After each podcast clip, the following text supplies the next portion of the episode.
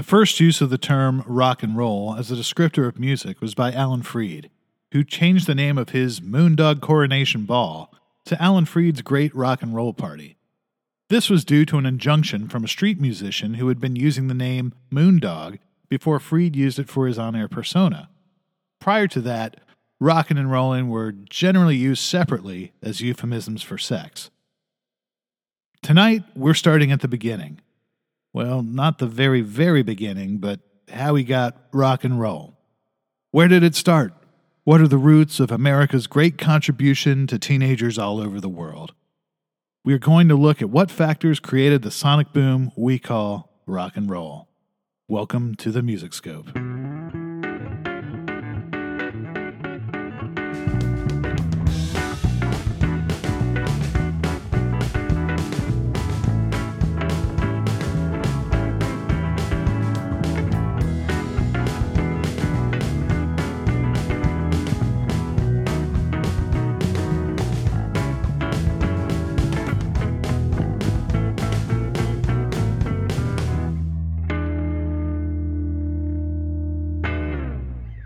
Hi, everyone. First of all, I wanted to say thank you, and I'm glad that you're here with me tonight. With our new show, I wanted to share my experiences in peeling back the layers of music to see where we come from musically and culturally. And what better way to start than with rock and roll? It's the glue that has bound us all together and created so many subgenres, but it all comes back to a sonic boom that happened in the early fifties.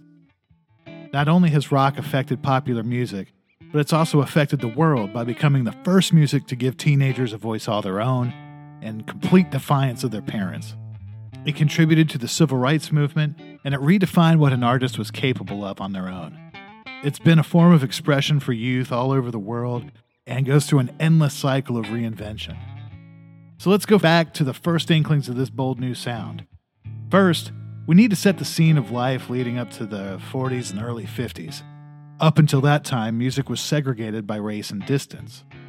T V didn't exist, and radio was still relatively new. Most families that could afford a radio only had one, and it resembled a piece of furniture that everyone gathered around like a fireplace. Music and radio were largely regional, with a few networks that broadcasted primetime variety shows and offered some popular singers. In the South, the effects of Reconstruction and Jim Crow were still being felt by African Americans. America had two very distinct and separate populations, separated by race, each with its own culture and music. Rock and roll would ultimately bring these cultures together by combining blues, jazz, country, and pop music to form this new form of music. Now, if we go back to the beginning, the birth of rock and roll started with the automobile, specifically the used automobile. In the nineteen thirties and forties, the first wave of automobiles was traded in for new models. As they became more affordable, many African American families were able to purchase their very first car. The black population of the South began to move to northern cities that offered better jobs and less risk of racial violence. The Great Migration brought African Americans to cities such as Chicago, Detroit, New York, Seattle, and Los Angeles. They established new communities within these cities, and they brought the language, food, and music of the South with them. With new jobs and better wages, many families found themselves with disposable income for the first time. Being in a new place, they also looked for where they could buy the goods they were familiar with in the South. At that time, radio stations were regional and segregated. Larger radio stations belonged to networks such as N B C, C B S, or A B C, and were generally geared towards white audiences. They would broadcast a variety of programming, such as news, children's shows, serials, classical music, popular music, and sometimes country. As cities faced this influx of new faces in Southern culture, stations began to pop up or change their format to appeal to this large African American population that brought a new target for advertisers. Although they would not usually have the same power and reach as their white counterparts, these stations would bring black music to the air for the first time and provide a key ingredient to launching rock and roll. Stations geared towards African Americans included W H B Q and W D I A in Memphis, which featured Rufus Thomas and B B. King, W L A C in Nashville, W G S T in Atlanta, W J W in Cleveland, and that featured the self-proclaimed Moondog, Alan Freed, who would eventually move to W I N S in New York and become rock and roll's de facto ambassador. As radio grew, so did the emergence of independent record labels. The big change here was that labels weren't accountable to advertisers or boards that were worried about their image. Independents were able to record anything and anyone that they wanted to, and they often sold directly to radio stations and record shops. Independent labels began to grow across the country, with Atlantic, located in Washington, D C and then New York, Chess in Chicago, and perhaps the most innovative and daring of them all, Sun Records, which was founded by Sam Phillips in Memphis, Tennessee. Now, Sam Phillips' experience at W L A Y in Muscle Shoals, Alabama, had influenced him profoundly. It was a radio station that had an open format, and it appealed to both white and black artists and listeners. He began to record local musicians and sell the rights to other labels. Among the local musicians to come his way in nineteen fifty-one were Jackie Brenston and his Delta Cats, and that included their enterprising nineteen-year-old music director, who went by Ike Turner. They recorded what many consider the first bona fide rock and roll song, Rocket eighty-eight, in March of nineteen fifty-one. The sounds captured on the record are gritty and thick with overdriven guitar and blaring saxophone, and it gives the music a distorted edge. The beat swings and feels much heavier than anything out at the time. It was a regional hit, and Ike Turner spread the word about Sun Studios, bringing Sun an unprecedented line of talent. Soon after, another record would be cut by an artist that Sam Phillips called his greatest discovery. Howlin' Wolf's How Many More Years was cut in August nineteen fifty-one, and gave the dragging beat and distorted guitar a voice to match them. Wolf's gritty, raspy vocal gives the record an urgency and drive that was unheard of in nineteen fifty-one. And just to put this in perspective, some of the top hits of that year were Unforgettable by Nat King Cole, Come On to My House by Rosemary Clooney, and just about the closest thing there was to rock and roll was Les Paul and Mary Ford's How High the Moon. Now, due to a more mobile population and advances in radio technology, car manufacturers began installing radios into cars in the nineteen twenties.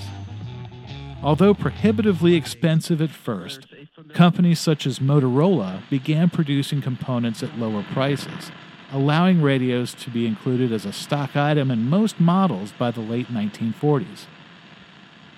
This allowed musicians and listeners alike to pick up radio stations as they drove through town, allowing white ears to hear black music in the privacy of their automobiles.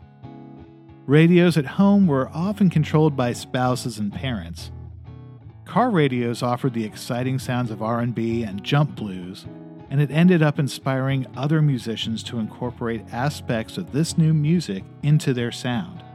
Just as jazz music had influenced songwriters and musicians in the swing music of the nineteen thirties and forties.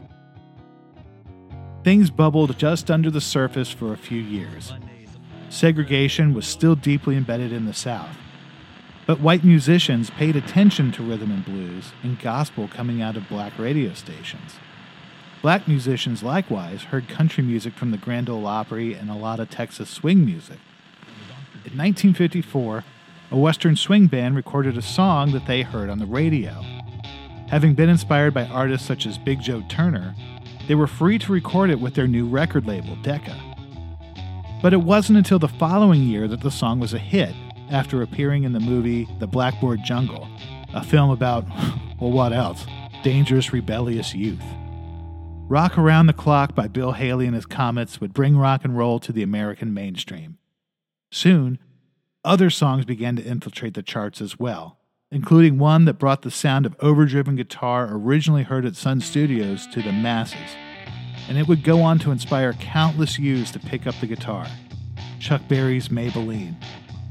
Chuck Berry was a guitar player out of Memphis, Tennessee, and he had been recruited by Chess after Sam Phillips refused to offer Chess Records any more contracts, convinced that they had stolen his artist from under him. Chuck Berry's stream of hits would establish the electric guitar as the instrument most associated with rock music and inspire almost every rock guitar player that came afterward. Overnight, rock music took the country by storm. Little Richard, who was a wild man, wearing makeup and shiny suits, hit the scene and caused a stir with Tutti Frutti. It was a song whose lyrics had been changed to Tutti Frutti Oh Rudy from Tutti Frutti Good Booty. Doo-Wop came to the forefront with Only You by The Platters.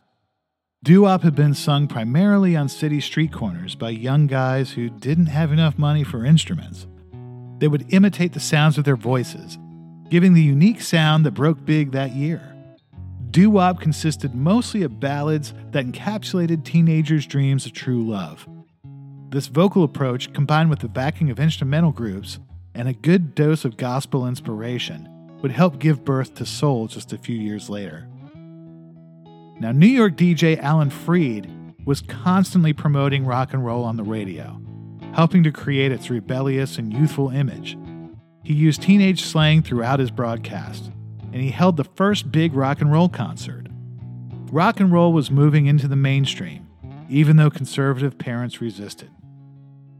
nineteen fifty-six opened with a new voice that would break rock and roll wide open and cement its place in popular culture. Sam Phillips had said earlier that if he could find a white man that could sing like a black man, he would be a millionaire. In nineteen fifty-four, a truck driver from Tupelo, Mississippi stopped at Sun Studios to record a song for his mother's birthday. Sam Phillips was convinced by his staff to record more songs by the young artist and ended up selling his contract to R C A Records after a version of Arthur Crudup's That's All Right Mama became a regional hit. In January nineteen fifty-six, R C A released their first single featuring Elvis Presley, Heartbreak Hotel. It was an instant smash. Elvis had a string of hits, including Hound Dog, Don't Be Cruel, and Love Me Tender, that would solidify his status as the king of rock and roll. Elvis was all over the radio, and posters and advertising. He was young and handsome, and he conveyed the attitude of edginess and sexiness that was the core of rock and roll. The biggest impact that Elvis had was on June fifth, nineteen fifty-six, on the Milton Berle Show. He unveiled his version of Big Mama Thornton's Hound Dog, and he swung his hips much to the horror of white parents. Elvis would also appear on the Steve Allen Show and Ed Sullivan Show that year. Everywhere he went, controversy and advertising dollars followed. Television made rock and roll not just a cultural force, but a financial force as well. American Bandstand soon followed, with Dick Clark bringing rock and roll acts to the small screen and teenagers not missing a chance to glance at their heroes. Throughout nineteen fifty-six, rock and roll brought money to all who were involved: advertisers, publishers, concert promoters, T V shows, radio, and record companies all profited from rock and roll. The artists rarely had independent agents to fight for them and were taken advantage of regularly in complex contracts that left them with little but enough to live on. Nonetheless, the roster of rock and roll hit makers continued to grow. nineteen fifty-six saw a list of hits that is still renowned for its impact on American popular music. Gene Vincent, Bebopaloola; Fats Domino, Blueberry Hill and My Blue Heaven; The Platters, The Great Pretender; Johnny Cash, I Walk the Line; Little Richard, Long Tall Sally; Chuck Berry's Roll Over Beethoven; and Bill Haley's See You Later Alligator. One of the biggest and least discussed aspects of rock and roll's impact is how it gave teenagers of the fifties a unique sense of identity that had never been around before. Up to that point, teenagers were expected to follow in the footsteps of their parents and really little else. They listened to their parents' music, wore their parents' clothes, and were expected to carry on the same attitudes that their families had before them. Rock and roll disturbed that flow, and brought about a defiance that infuriated parents and divided the generation that had lived through the hardship of the Depression from the generation that would live off the economic fat of the land in nineteen fifties America. Another area that was challenged by rock and roll was race. Rock gave black artists a chance to play black music without having to filter it for white audiences. Rock and roll hits came from artists of any color. Fats Domino, Chuck Berry, Little Richard, The Platters, and Bo Diddley all carried their inventive influence to a generation of white teenagers who danced to their records regardless of the artist's skin color. Music served as a conduit for the civil rights movement's influence, bringing the message to black and white teenagers all over the country, helping to spark widespread white solidarity with black activists in the nineteen sixties. Between nineteen fifty-five and nineteen fifty-six, rock and roll sparked a worldwide culture shift, giving power and independence to youth that had never been experienced and would influence music for generations to come. Artists were inspired to follow the lead of Sam Phillips and later Buddy Holly in becoming independent writers, engineers, and artists.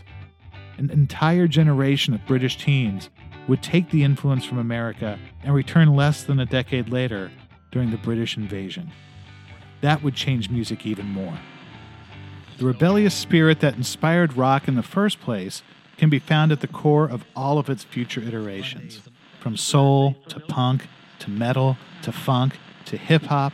They all share the common thread of fierce independence, ingenuity, and above all, fun. I hope you've enjoyed this dive into the beginnings of rock and roll. You can hear all of the songs we discussed in the podcast on Spotify and Apple Music by searching up Music Scope or clicking on the link included in the description below. I hope you join me next week when we explore the legendary Sun Studios and its crucial role in bringing rock and roll to the masses. Thanks so much for tuning into the